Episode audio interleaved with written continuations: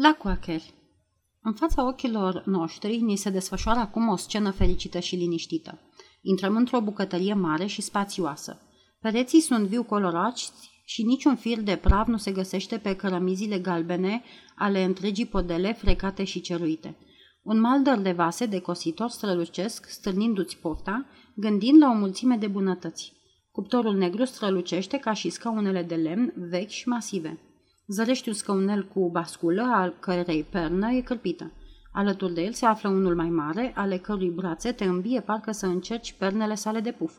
Este un scaun cu totul atrăgător, confortabil și care valorează pentru plăcerile căminului mai mult decât o duzină din scaunele voastre de catifea sau atlaz din saloanele astăzi la modă. Într-un scaun, legănându-se încet cu ochii pe lucrul său, stă vechea noastră prietenă, fugara Eliza. Da, se găsește acolo, mai palidă și mai slabă decât în Kentucky. Ghicești sub ploapele sale lungi, citești în cutele gurii sale o durere în același timp liniștită și adâncă. Era ușor să vezi cum inima aceasta tânără devenise fermă și vitează sub austera disciplina nenorocirii. Își ridica din când în când ochii pentru a privi la jocul micului Henry, strălucitor ca un fluture de la tropice. Descoperea în ea o putere de voință, o neînfrântă hotărâre pentru tinerețea ei. Alături de ea, o femeie, ținând pe genunchi o tavă de cositor, alegea pere uscate. Putea avea între 55 și 60 de ani, dar avea o față pe care anii nu atinseseră decât pentru a o înfrumuseța. Costumul ei era acela pe care îl poartă femeile quaker. Fața sa rotundă era roză, ca puful fiind de culoarea piersicii coapte. Părul său, printre care anii semănaseră fire argintii, era strâns spre spate, descoperind o frunte largă. Timpul nu însemnase altceva nimic decât inscripția pace pe pământ și între oameni bună înțelegere. Ochii ei mari, bruni, erau luminoși, plini de bunătate și dreptate. Era destul să o privești din față pentru a-ți da seama că privești până în fund o inimă sinceră și bună. S-a preamărit, s-a cântat atâta frumusețea tinerelor fete. De ce oare nu s-ar preamări și frumusețea femeilor bătrâne? Dacă cineva are nevoie de inspirație pentru această temă nouă, să o privească pe prietena noastră, pe buna Rachel Halliday, așezată pe micuțul ei scaun. Scaunul scârția. Poate că răcise în tinerețea lui, nervii lui erau aproape ațățați sau poate era ceva de natură astmatică.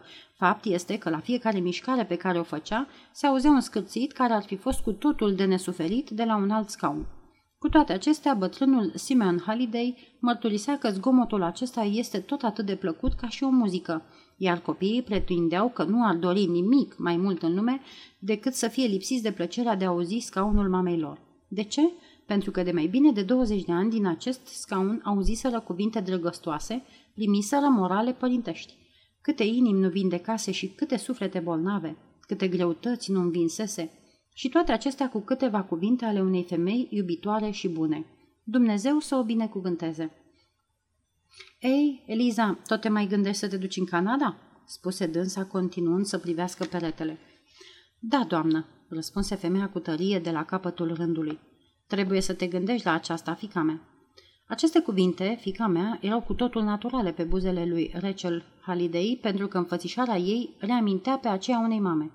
Mâinile Elizei tremurară și câteva lacrimi picurară pe lucrul său. Răspunse însă, voi face ce voi putea, nădăjduiesc că voi găsi ceva de lucru. Știi bine că poți rămâne aici oricât vei dori, spuse Rachel. O, mulțumesc, răspunse Eliza, dar, și privind pe Harry, nu pot dormi noaptea. Ieri visam că omul acela intrase în curte și tremură. Sărman copil, spuse Rachel, știrgându-și ochii, dar nu trebuie să te îngrijești atât. Niciun fugar până acum nu a fost mult din satul nostru și să sperăm că nu se va începe cu tine. Ușa se deschise și o femeie micuță, rotundă, semănând cu o perniță de ace, se ivi în prag. Strălucirea feței sale se asemăna cu aceea unui măr copt. Era îmbrăcată ca și Rachel, în gri întunecat. Un șal de muselină îi acoperea pieptul bogat. Ruti Stedman, spuse Rachel înaintând în grabă către dânsa. Ce mai faci? O întrebă ea luându-i amândouă mâinile. Minunat, spuse Ruti scoțându-și mica pălărie și sco- scuturând-o cu Batista. De pe scaunul său mic, buclele scăpau încolo și încoace. Noua sosită, care să tot fi avut 25 de ani, se despărți în fine de oglinda în fața căreia își potrivise buclele. Părut tare mulțumită de dânsa. Și cine oare nu ar fi fost în locul ei, căci era o femeiușcă frumoasă, cu un aer deschis, cu figura strălucitoare. Ruti, iată pe prietena noastră, Eliza Harris, și copilașul de care ți-am vorbit. Sunt foarte mulțumită că te văd, Eliza, spuse Ruti, strângându-i mâna ca și cum aceasta ar fi fost o veche prietenă pe care o aștepta de mult. Uite și pe drăgălașul de băiețaș, i-am adus o prăjitură. Ea îi dădu lui Harry o prăjitură pe care copilul o primi timid, privind-o lung pe Ruti. Unde ți este bebelușul?" întrebă Rachel. Vine, dar mica ta Mary l-a luat și l-a dus la fermă spre a-l arăta copiilor. În aceeași clipă ușa se deschise și Mary, cu fața roz și ochii mari bruni, leit mamă sa, intră în cameră cu bebelușul. Ah!" exclamă Rachel luând plodul în brațe. Ce frumos este!" Da, sunt mândră de el," spuse Ruti. Luă copilul și scoase pardesiul de mătase albastră și alte șaluri cu care îl învelise. Apoi, potrivindu-i fustele și părul și sărutându-l, îl puse pe podea, lăsându-l să se joace și să facă ciodorii. Copilașul era de bună seamă învățat cu aceste lucruri, căci își vâră degetul în gură și părul cufundat în gânduri mari, pe când mama sa, așezându-se în fine, își luă lucrul, un ciorap și începu să împletească. Mary, umple-te rogoala cu apă, spuse Rachel cu o voce blândă. Mary se duse la puț și puse oala pe mașină. Ea a început să fiarbă și să-și cânte plăcutul său cântec. Tot Mary, după sfaturile lui Rachel, puse piersicile la foc într-o cratiță mare de cositor. Rachel, punându-și și un șorț, început să facă niște prăjituri și spunând fiicei sale. Mary, spune lui John să taie un pui. Ce face Abigail Peters?" întrebă Rachel în timp ce făcea prăjiturile. Mult mai bine, răspunse Ruti. M-am dus să o văd astăzi de dimineață. I-am făcut patul și am măturat prin casă. Hello se va duce după amiază și fa- va face pâine pentru câteva zile. I-am promis că mă voi reîntoarce diseară. O să mă duc mâine, spuse Rachel. Îi voi spăla și voi cârpi rufele. Bine faci, răspunse Ruti. Am auzit că Ana Stanwood e bolnavă. John a vegheat toată noaptea. Mă voi duce mâine. John să vină să mănânce la noi, spuse Rachel, dacă tu trebuie să stai toată ziua. Mulțumesc, Rachel, o să vedem mâine. Dar iată-l pe Simeon. Simeon Halliday, mare, robust, îmbrăcat într-un pantalon și o vestă de drill gros și purtând pe cap o pălărie cu borurile mari, intră în aceeași clipă. Ce faci, Ruti?" spuse el cu dragoste întinzând mâna sa mare. Dar John." John e bine, mulțumesc, ca de altfel toți oamenii noștri," răspunse Ruti bucuroasă. Tată, ce noutăți sunt?" întrebă Rachel punând prăjiturile în cuptor. Peter Stelbins mi-a spus că va veni în noaptea aceasta cu câțiva prieteni, spuse Simeon cu înțeles, spălându-se pe mâini într-o odaie alăturată. Adevărat? spuse Rachel gânditoare, aruncând o privire spre Eliza. Nu mi-ai spus că te cheamă Harris? întrebă Simeon reintrând în cameră. Rachel își privi bărbatul. Eliza, tremurând, răspunse. Da. Temerile sale exagerate o făceau să creadă că îi se aflase numele. Mamă, spuse Simeon. Ce dorești, tată?" Întrebă Rachel, frecându-și mâinile și îndreptându-se spre el. Soțul acestei femei este în colonie," murmură Simeon. Va veni aici la noapte." Și nu spui nimic?" spuse Rachel cu fața surzătoare. E aici," răspunse Simeon. Peter s-a dus ieri acolo cu căruța unde a găsit o bătrână și doi bărbați. Pe unul din ei îl cheamă George Harris. După câte ne-a povestit Eliza, sunt sigur că e el. E un băiat frumos și cum se cade. Să-i spunem chiar acum?" Spuse Simeon, sau să-i o spunem întâi lui Ruti. Ruti, vin aici!" Ruti își lăsă lucrul și se duse la ei. Ruti, care e părerea ta?" Tata spune că soțul Elizei este în ultima turmă și că va fi la noapte aici. Bucuria micii coacărese nu mai cunoștea stabilă. Ea sărea și bătea din palme. Două bucle căzură pe șalul ei alb. Liniștește-te, dragă, îi spuse încet Rachel. Liniștește-te, Ruti. Să-i spunem aceasta acum? Desigur, chiar acum. Doamne, de-ar fi John, spune-i chiar acum. Tu nu te gândești decât la aproapele tău, Ruti. E foarte bine, spuse Simion privind-o cu dragoste. Nu suntem oare făcuți pentru aceasta? De nu i-aș iubi pe John și pe copilaș, nu aș compătimi eu atât. Haide, spune acum. Du în cameră. În timpul acesta voi pregăti puiul. Rachel intră în bucătăria în care Eliza cosea și, deschizându-și amicii odăi de culcare, îi spuse încet. Vino, fica mea, am să-ți spun noutăți. Un val de sânge se urcă în obrazul palid al Elizei. Se ridică emoționată, tremurând toată și își aruncă ochii pe băiețelul său. Nu, nu, spuse Ruti, nu te teme de nimic. Sunt vești bune, Eliza. Și o împinse către ușă pe care o închise.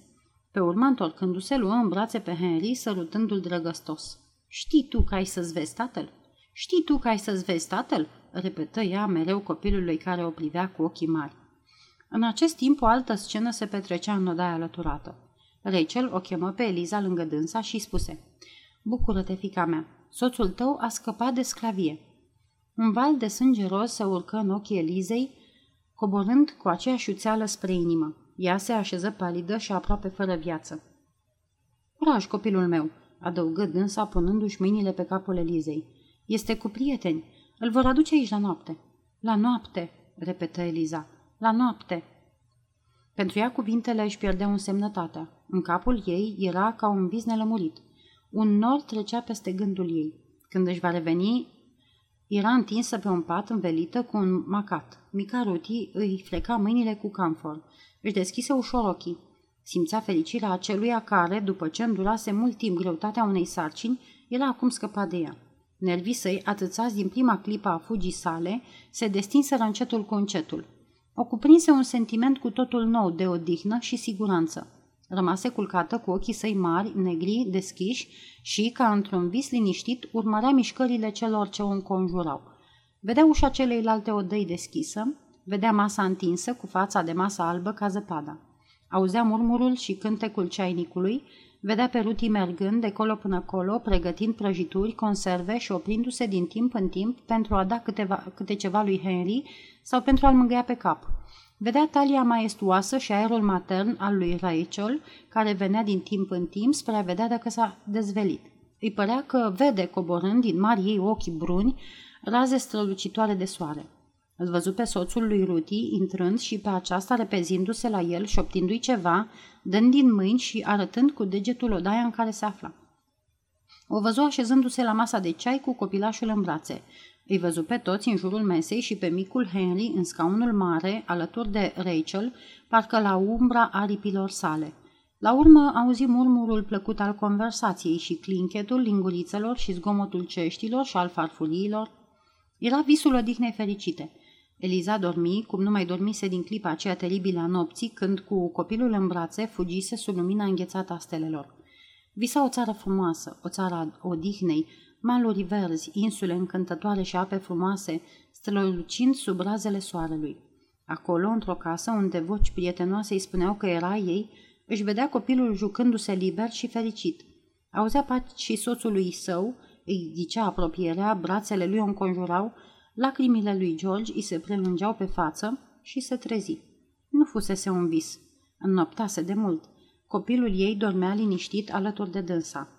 O lumânare lumina slab încăperea și George plângea la căpătuiul patului ei. A doua zi fu o dimineață fericită pentru casa coacărului. Mama se sculase de cu noapte și era înconjurată de fetele și băieții pe care nu am avut timp să vi prezentăm ieri și care o ascultau cu dragoste. Se ocupa de dejun. Dejunul, în această luxuriantă vale a Indianei, era lucru complicat și cere concursul mai multor mâini. Eva nu ar fi putut culege toți trandafirii din paradis. John scotea apă. Tânărul Simeon celea mălai. Mary răjnea cafea, iar Rachel era pretutindeni, făcând prăjituri, gătind puiul, răspândind de jur împrejur o rază veselă de soare. Râvna tinerelor servitoare nu era tot timpul aceeași, dar ea le îmbia cu câte un haide, haide, care le da imbolduri noi. În acest timp, Simion bătrânul, cu mânecile cămășii suflecate, se bărbierea. Ocupație cu totul nepatriarhală. În bucătăria mare dormea o atmosferă de afectuoasă încredere. Când micul Henry, Eliza și George apărură în pragul bucătăriei, fură primiți cu atâta bucurie, prietenie și dragoste, încât ei crezură la început că e un vis și nici de cum realitatea. Se așezară cu toții la masă. Numai Mary rămăsese lângă foc prăjind pâine. Rachel, așezată la mijlocul mesei, nu păruse niciodată atât de fericită. Numai din felul în care oferea o prăjitură sau o ceașcă de ceai, găsea mijlocul de a se arăta maternă și prietenoasă. Părea că dă suflet hranei și băuturii pe care ți le oferea. George se așeza pentru prima oară ca un egal la o masă albilor. El simți la început oarecare strâmtoreală, dar aceasta se risipi în curând ca bruma în fața razei de dimineață a acestei bunătăți atât de mari. Era acasă. O casă. Un interior. George nu știuse niciodată ce ascundea acest cuvânt. Tată, dar dacă se descoperă din nou? spuse tânărul Simion, întinzând unt pe o bucățică de pâine prăjită. Voi plăti amenda, răspunse acesta liniștit. Dar dacă te vor vârâ în închisoare, Mama ta și cu tine nu vă veți putea îngriji de fermă?" spuse Simion surzând. Mama poate face totul," răspunse băiatul, dar nu e o rușine că sunt astfel de legi?" Nu trebuie să vorbești de rău pe legiuitorii noștri," vorbi tatăl cu autoritate. Dumnezeu ne-a dat bunurile pământene pentru a putea face dreptate. Dacă legiuitorii ne cer prețul faptelor noastre bune, să-l dăm. Urăsc pe proprietarii de sclavi, spuse copilul. Mă mir de tine, fătul meu. Acestea nu sunt învățăminte date de mama ta. Aș face și pentru uh, stăpânul sclavului ceea ce fac pentru sclav, dacă mi-ar cere. Simion se înroși, dar mama se mulțumi să zâmbească. Simion e un băiat bun, spuse mama. Va crește și va deveni ca și tatăl său. Îmi place să cred, scumpă gazdă, că nu o să te temi de vreo neplăcere din cauza noastră, spuse George cu grijă. Nu te teme de nimic, George, de aceea suntem pe lume. Dacă nu am fi oameni care să suferim ceva pentru dreptate, nu am fi demni de numele nostru. Dar pentru mine, spuse George, nu aș putea să o sufăr. Nu te teme, prietene George, rămâi ești liniștit toată ziua. În noaptea aceasta, la 10, Phineas Fletcher vă va aduce pe toți la o tabără apropiată. Persecutorii tăi sunt pe urmele tale și nu vrem să te mai reținem. Dar atunci, de ce să mai așteptăm? spuse George. Aici ești în siguranță toată ziua. În colonia noastră toți sunt credincioși și toți veghează. De altfel, este mai sigur pentru tine să călătorești în timpul nopții.